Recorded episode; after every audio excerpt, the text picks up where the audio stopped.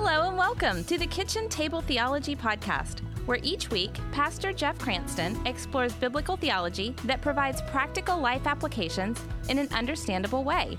Thanks for joining us at the table. Let's get started. Hello, and welcome to Kitchen Table Theology. I'm your host, Tiffany Coker. Along with my dad, Pastor Jeff Cranston, we are seeking not only to help you know deep, solid biblical theology, but to know the Word of God and the promises of God that are given to us in His Word, all while holding to solid theological truths in your heart, soul, and mind.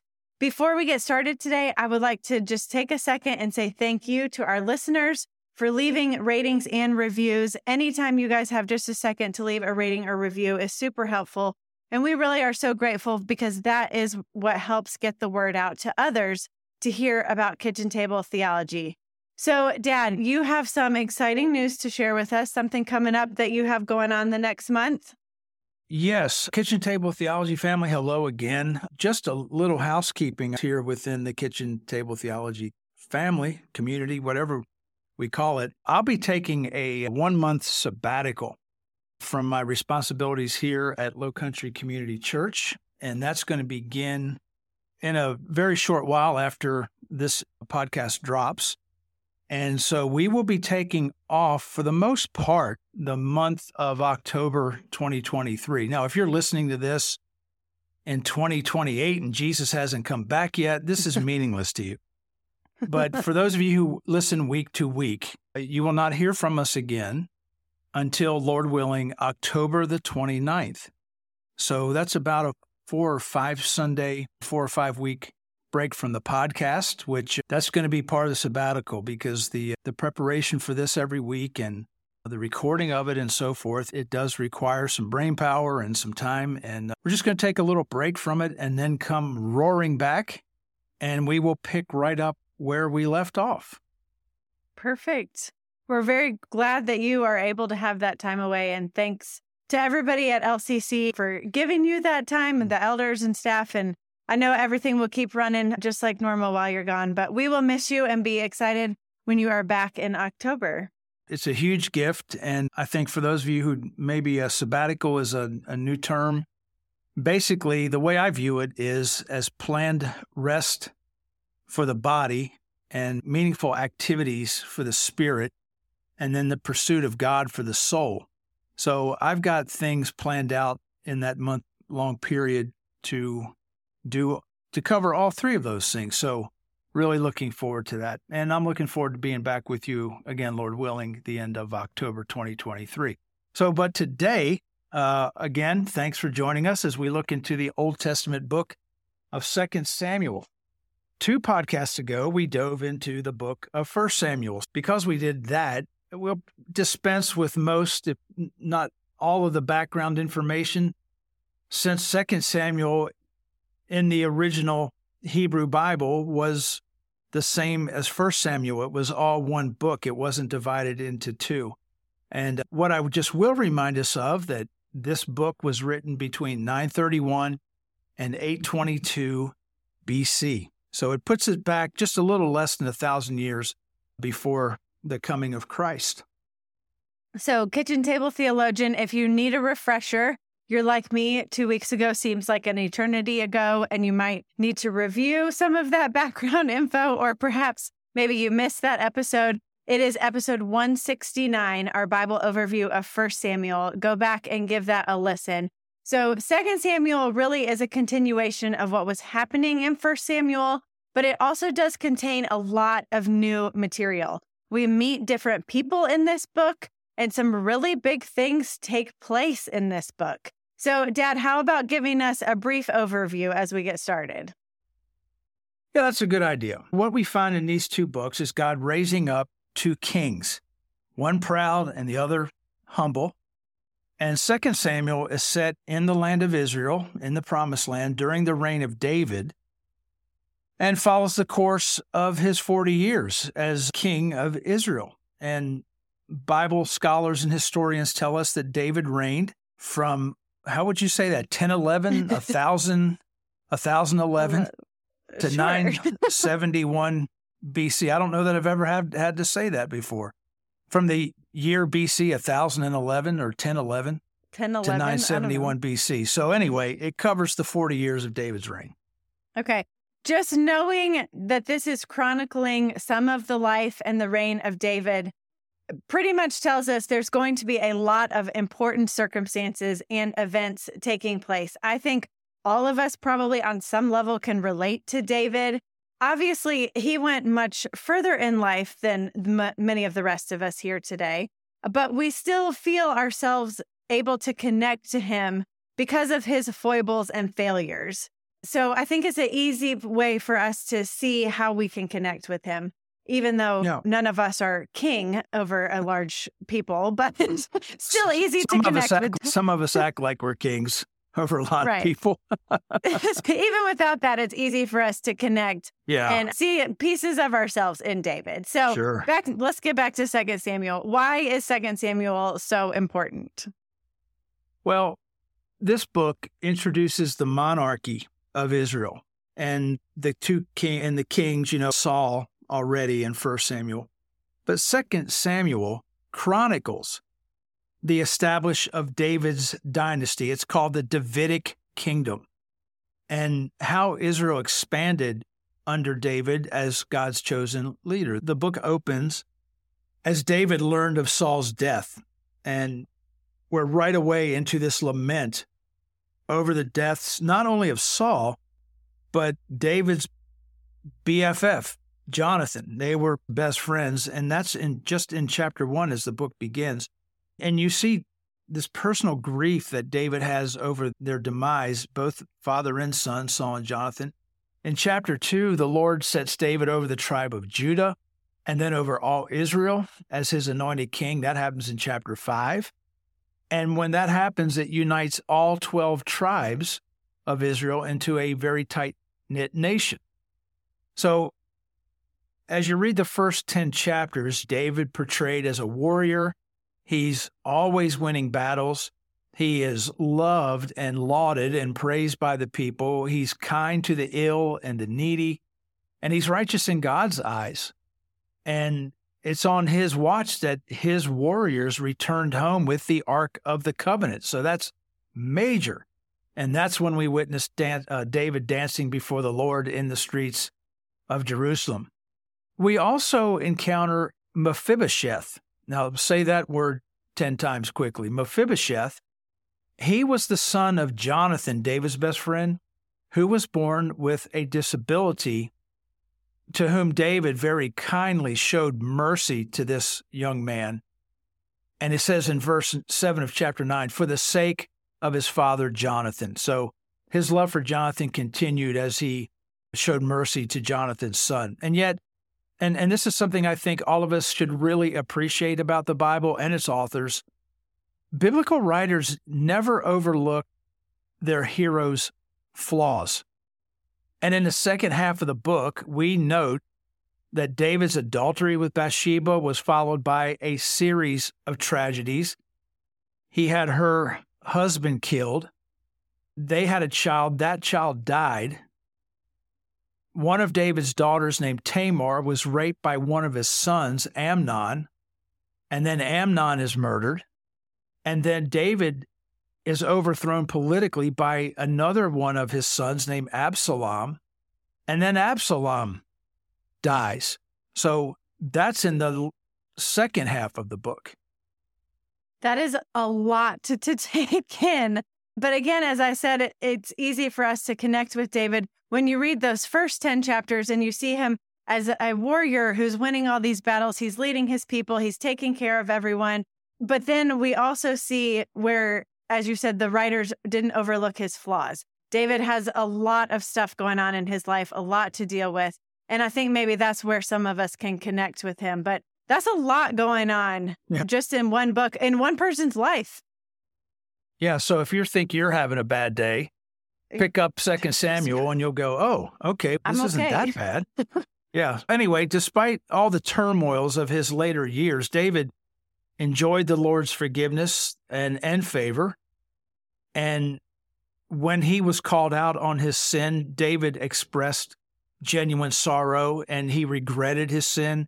And and that was revealed by his repentant heart, with which the Lord was pleased. And I think that's all summed up when we read Paul's sermon in Acts 13, and he quote Paul quotes God, calling David a man after my own heart, who will do all my will.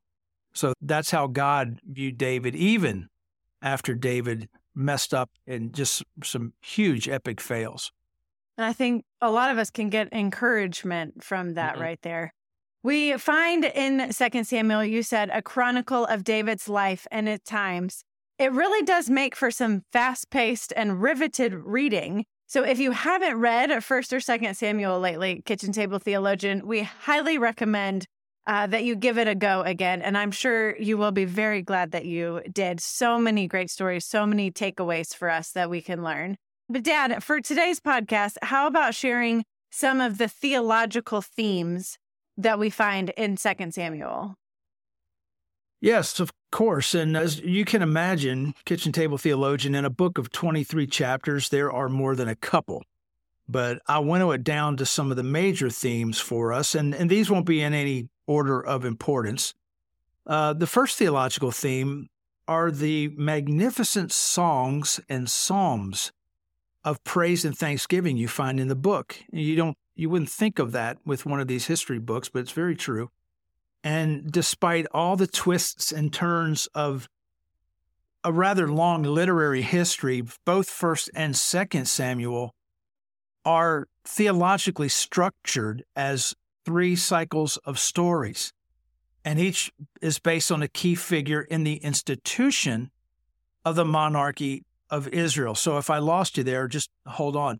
The three cycles revolve around three key figures. So you begin with Samuel, whom God used to usher in the times of the kings and choose the, the kings.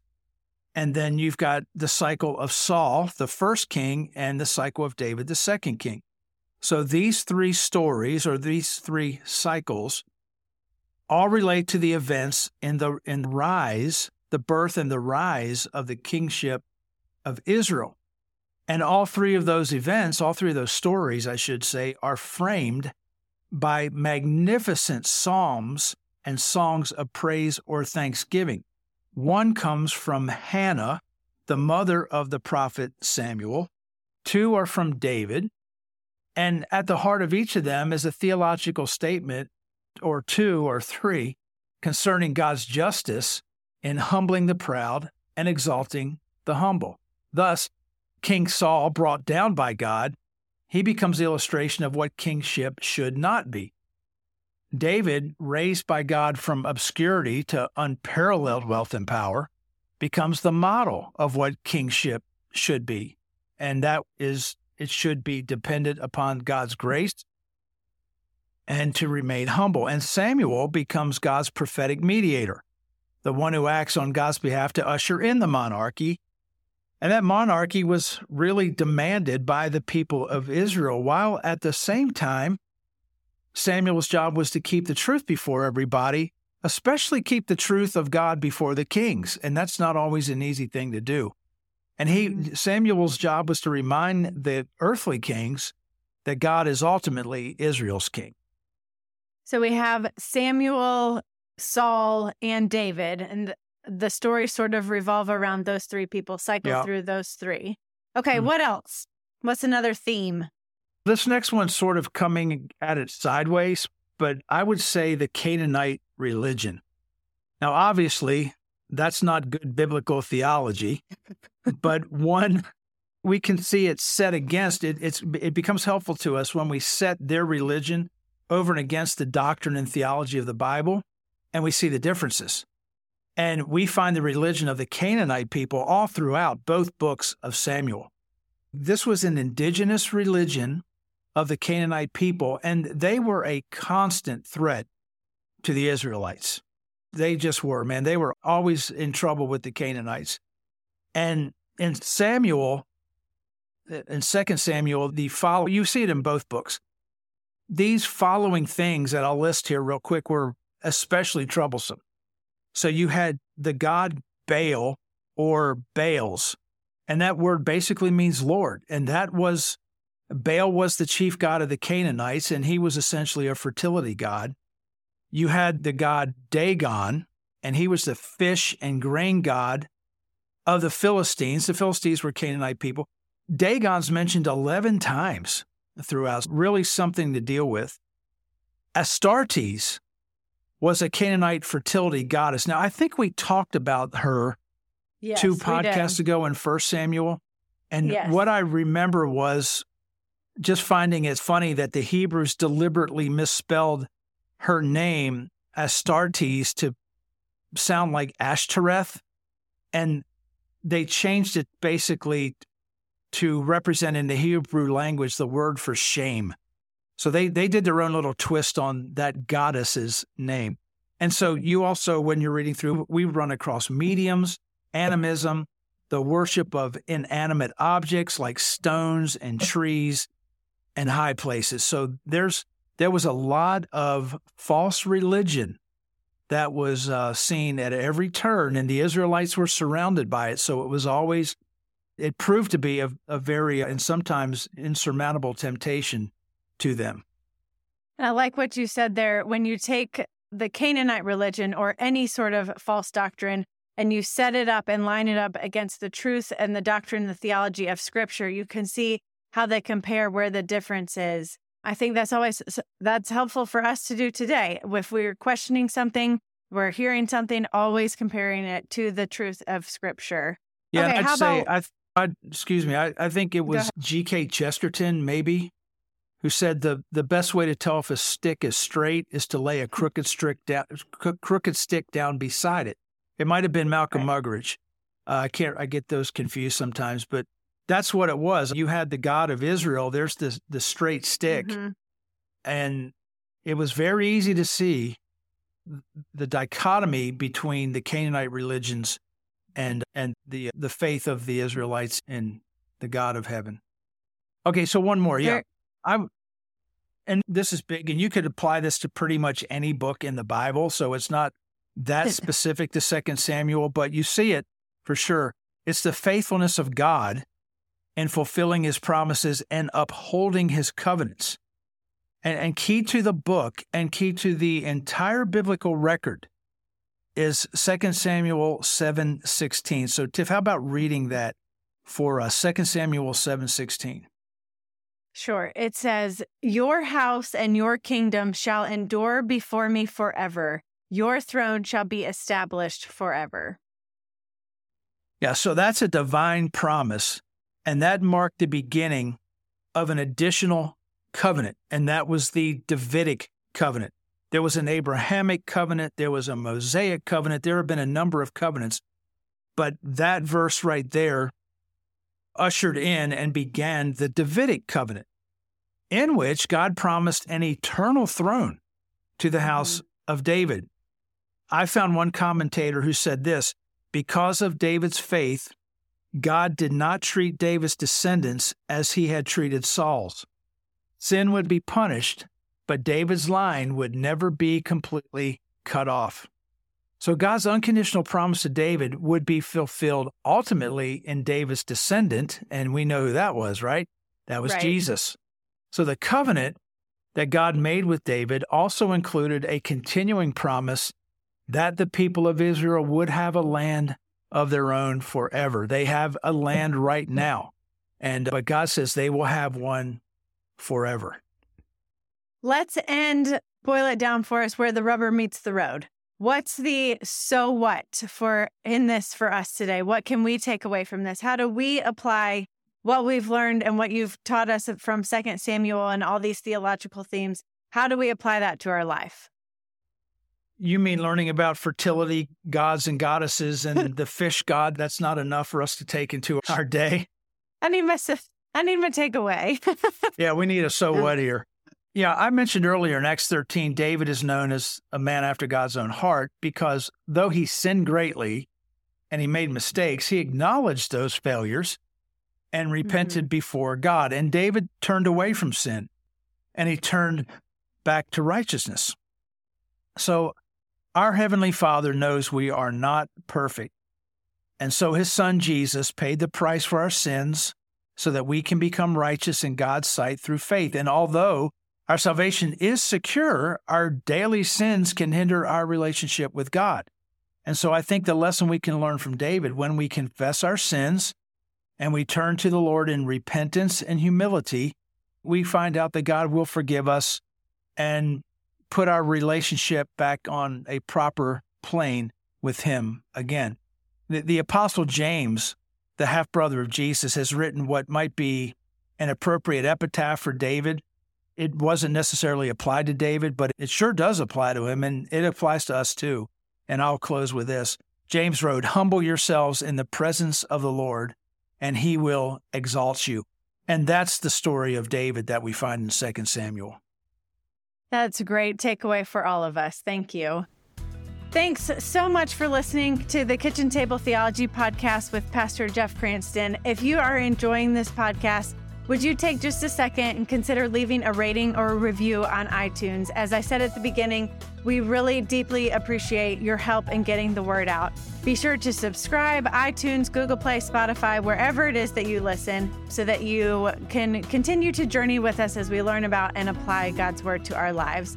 Don't forget, you can check out today's episode notes and much more at jeffcranston.com. As always, thanks are due to our friends at Low Country Community Church here in Bluffton, South Carolina, and at Streamline Podcasts for making this podcast possible. Until next time, the end of October 29th to be specific, 2023, always remember that the real power of theology is not only knowing it, but applying it. Thanks for joining us at the table. You've been listening to the Kitchen Table Theology Podcast with Pastor Jeff Cranston. Join us next time for more insights into biblical truth. If you'd like to know more on today's topic, please check out our show notes. If you have a question from today's podcast, kindly email us at pastorjeff at lowcountrycc.org. If you're enjoying this podcast, would you consider leaving a rating and review? We deeply appreciate your help in getting the word out. And be sure to subscribe on iTunes, Google Play, Spotify, or in your favorite podcasting app to continue this journey with us as we learn about and apply God's Word to our lives. Thanks for joining us, and we'll see you next time here at Kitchen Table Theology.